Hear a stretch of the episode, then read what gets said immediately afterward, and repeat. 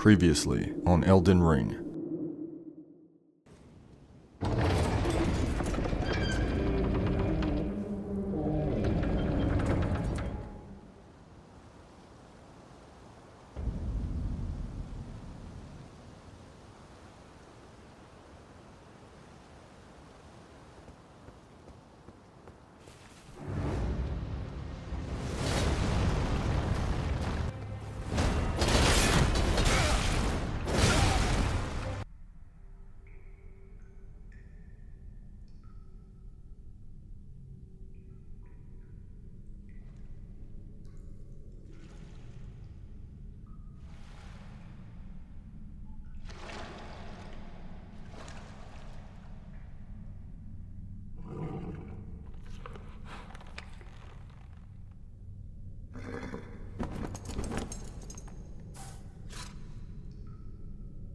Don't worry, Torrent. Fortune is on his side. We found him here, after all.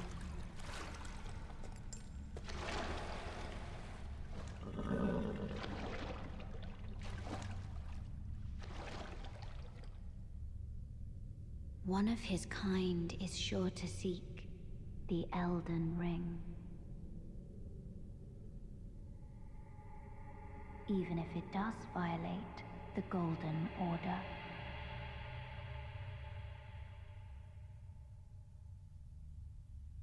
Welcome back. Pitch black once again.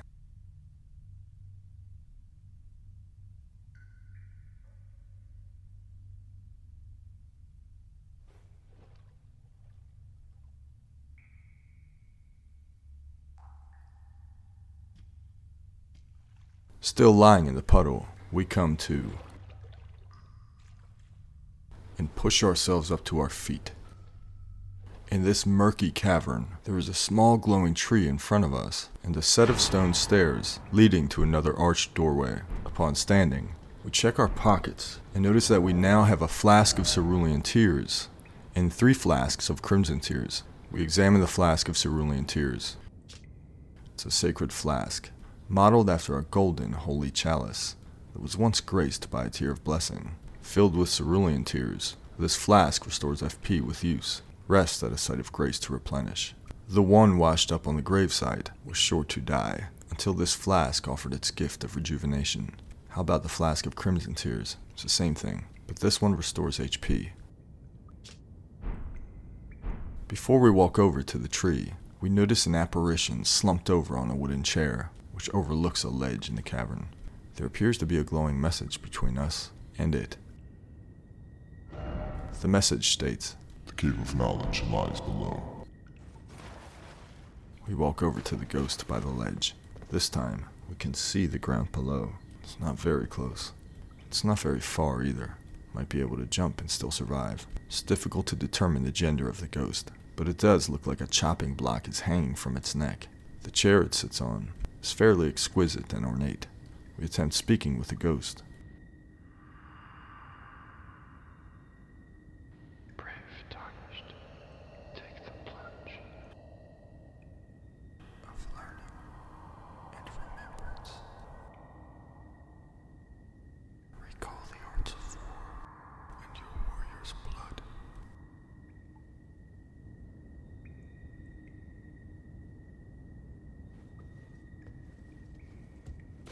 The small tree is golden, just like the others above.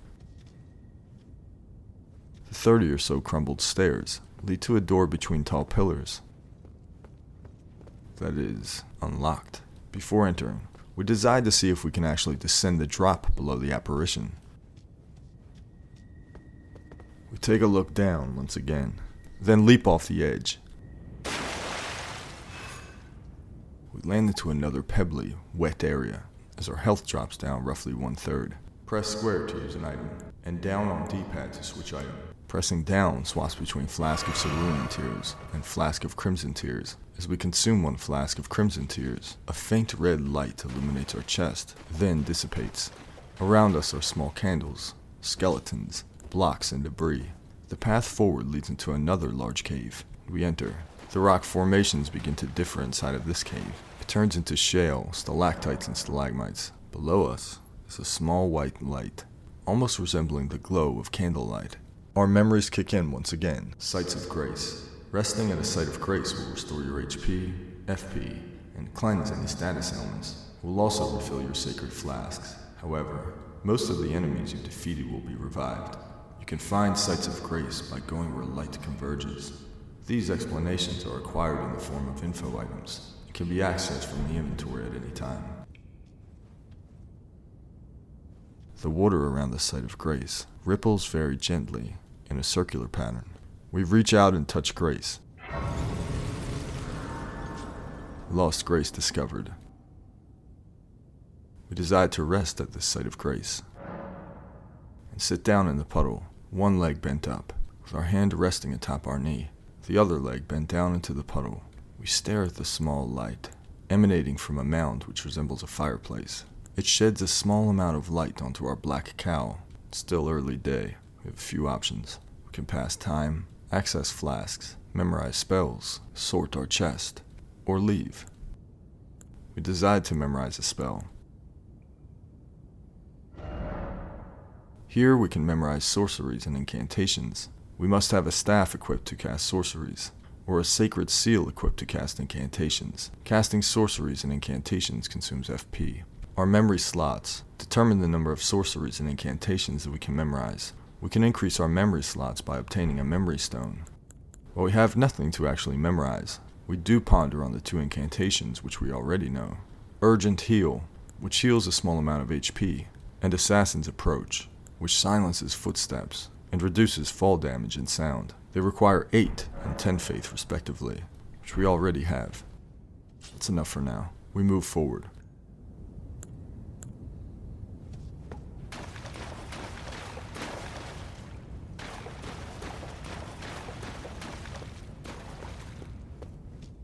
Through another opening in the cave wall. This section of the cave is illuminated by candles, and we come across a figure standing aimlessly in a corner, armed with a wooden sledgehammer. Push R3 to reset camera and lock onto a target. We lock onto the figure, who is still unaware of us, and casually walk behind him, our cape dragging on the rocks and bones below. We thrust our sword with tremendous force into its back, and its blood sprays onto the barrels and cavern walls. We pull out our sword, and it quickly collapses onto the barrels. A glowing yellow light transfers from its body to ours. As we evaluate this area formerly stood in, another one of its kind hobbles toward us from the next opening. They appear humanoid, thin and undead, and it goes down after two slashes. Press up on D-pad to switch sorcery or incantation. Another zombie like creature further into the cave, unaware of our presence. As we cycle up on the D pad, our selected spell changes from Urgent Heal to Assassin's Approach, but nothing happens when we use the trigger. We push left on the D pad to unequip the shield on left hand.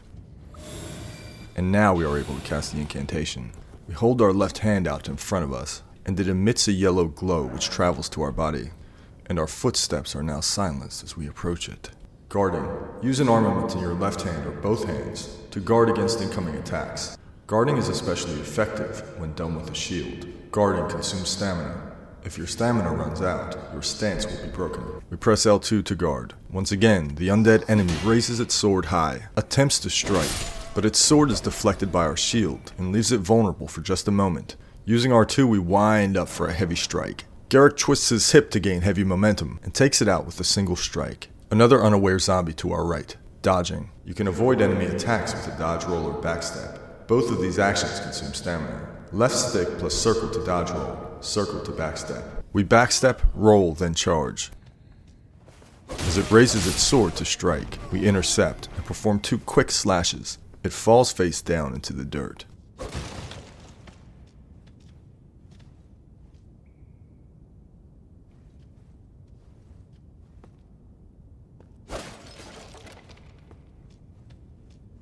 Press X to jump. We jump over two elevations in the ground, and the cave opens up into a large area with heavy green vegetation and thick fog. In the center of this area, up above, is a natural stone bridge covered in green ivy. A figure standing on it sees us, and it fires a bolt at us with what appears to be a crossbow. We block with our shield. Hold left stick and circle to dash. As it reloads, we run underneath the bridge and out of its line of sight.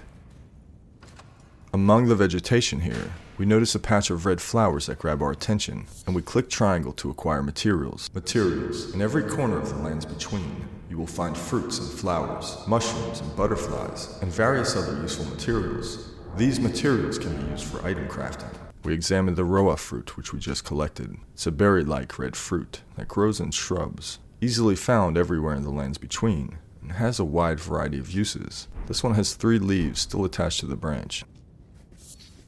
We snag another row of fruit, then dash to the opposite end of the cave, before the sniper can react again.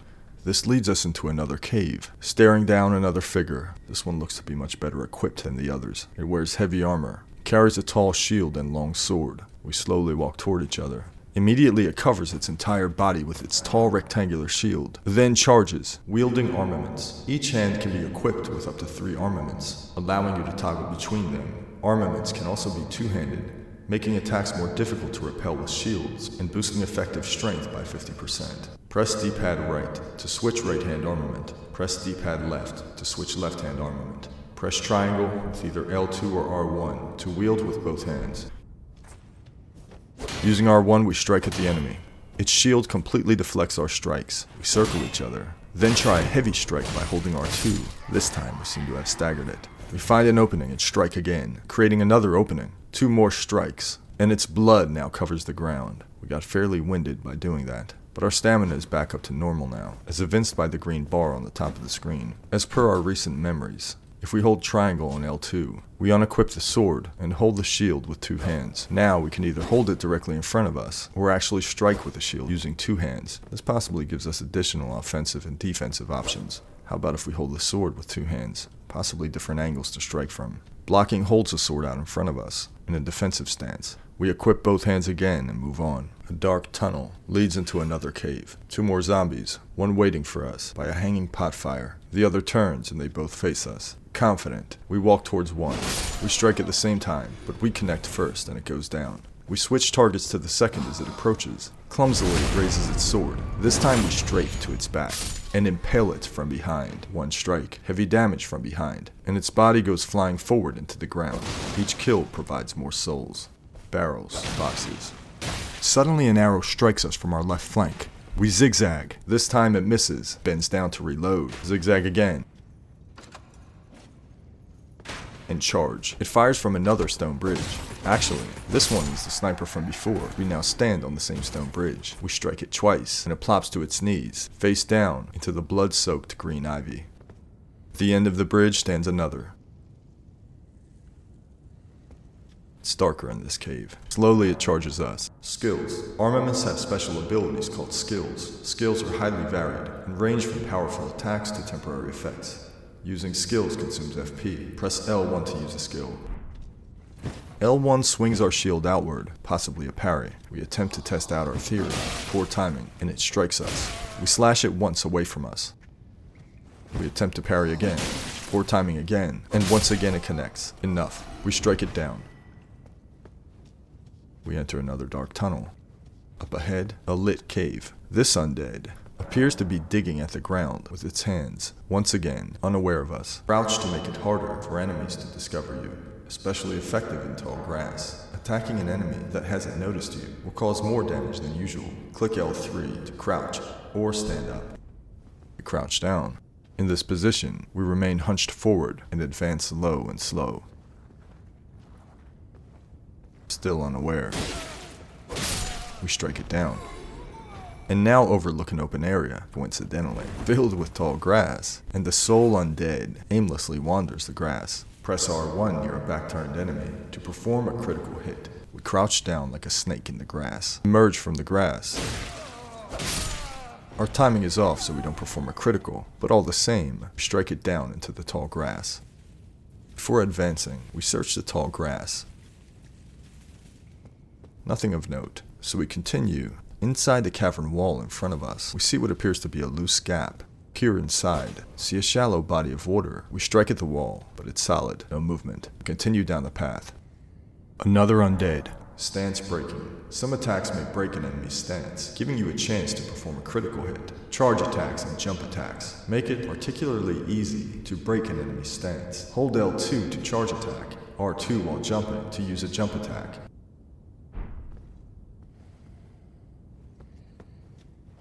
Charge is to be expected. It holds its sword up to strike. This time we jump, slash downward. We thrust our sword into its chest for a critical, and down it goes. Things change here. Stakes of Marika. Upon dying, you will be revived at the last site of grace that you visited. However, if there is a stake of Marika near where you died, you can choose to be revived there instead. The statue of Marika is a woman who appears to have a holy presence. Her hair is long, braided into a ponytail, arms stretched out to her sides. This particular stone statue has its arms cut off. We get the feeling something awaits us ahead. Thus, we drink a flask of crimson tears to heal our wounds and prepare. As we walk forward, we come to a large hole in the cavern wall. The hole is obscured by yellow mist, so opaque and we cannot see through it. The mist travels downward like a waterfall. We press triangle to traverse the mist large cave filled with shallow blue water. A very wide health bar at the bottom of the screen, with a label above, Soldier of Godrick. A figure approaches us from the end of the cave. It's heavily armored. White glowing ball on its chest. He runs toward us, weapon drawn. We run toward him, weapon drawn. Guard counters. You can perform a counterattack immediately after blocking an enemy attack. Guard counters make it easy to break an enemy stance. Press R2 immediately after blocking an attack. That sounds useful. Shield drawn, we circle it. With his heavy armor and helmet, cannot see his face. Clips our shield with an overhand strike of its sword. We strike him from behind, take him down to half health. Another overhand slash from Godrick. We strike behind, he misses. We strike again. Godrick collapses in the water. Enemy felled. The white mist evaporates into small white glowing particles. We look around the shallow blue water, now stained in red. Skulls in the water, stone debris, nothing else of note. It's time to leave. Head for the exit, into another dark tunnel.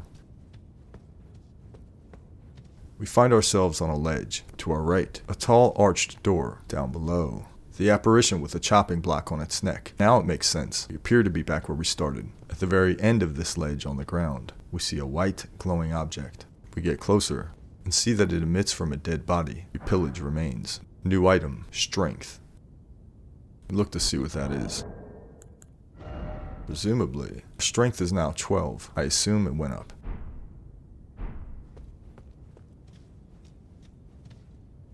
Nothing else of note up here. We time our jump and leap down back to where we started. Prior to leaving, we approach the apparition once again, grateful for his advice. No response. We head up the long stone stairway.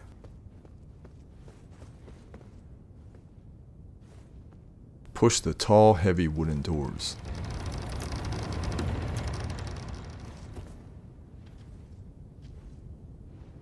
Now back into a small room. Cathedral like setting once again, get into crouch position, sneak, as death could await us around any corner. To a larger room, of what appears to be a cathedral. In the center, we observe a site of grace. In one corner, a glowing white object on the ground. We touch Grace. Lost Grace discovered.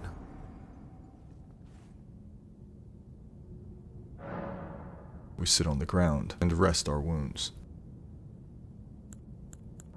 It's still early day. That's all we wanted to do is rest. We get up and look at a medium sized, golden statue to our right. It appears to have two creatures on top of each other. Upon examination, we're able to use a stone sword key. We decide to do so. But we reach for our pockets and realize we have no stone sword key in inventory. We head to the glowing object in the corner. Dead body, slouched against the stone wall. We pillage remains. Cooperative multiplayer. Use tarnished furled finger to write a gold summon sign. Cooperative multiplayer will begin once you have been summoned by a player from another world. You will take the role of an ally, Furled Finger, and your objective is to defeat the area boss. The compass at the top of the screen indicates the direction of the summoner, Host of Fingers. You obtain a Finger Severer and a Tarnished Furled Finger. We examine the Tarnished Furled Finger. It's the same as we found before, a finger of corpse wax, furled like a hook. It is the relic of those who came before, left to help those who would come after. How about the finger cutter? This phantom blade severs the link formed by a furled finger, but the maidens scorn those who abuse its use. Use a host of fingers to select a summoned player and send them back to their world. Use when you have been summoned to another player's world to return to your own world. Get back into our defensive crouched position. Up a short stone stairway and end up in a circular room four pillars in the center, and a stone circle plate between them. Nothing of note in here. We walk into the center of the stone plate. And the archaic stone elevator takes us for a long ride up.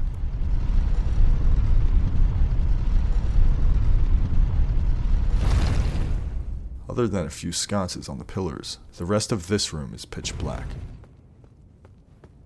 Once again, we ascend another set of stone stairs, and now stand in front of a tall, well crafted iron door.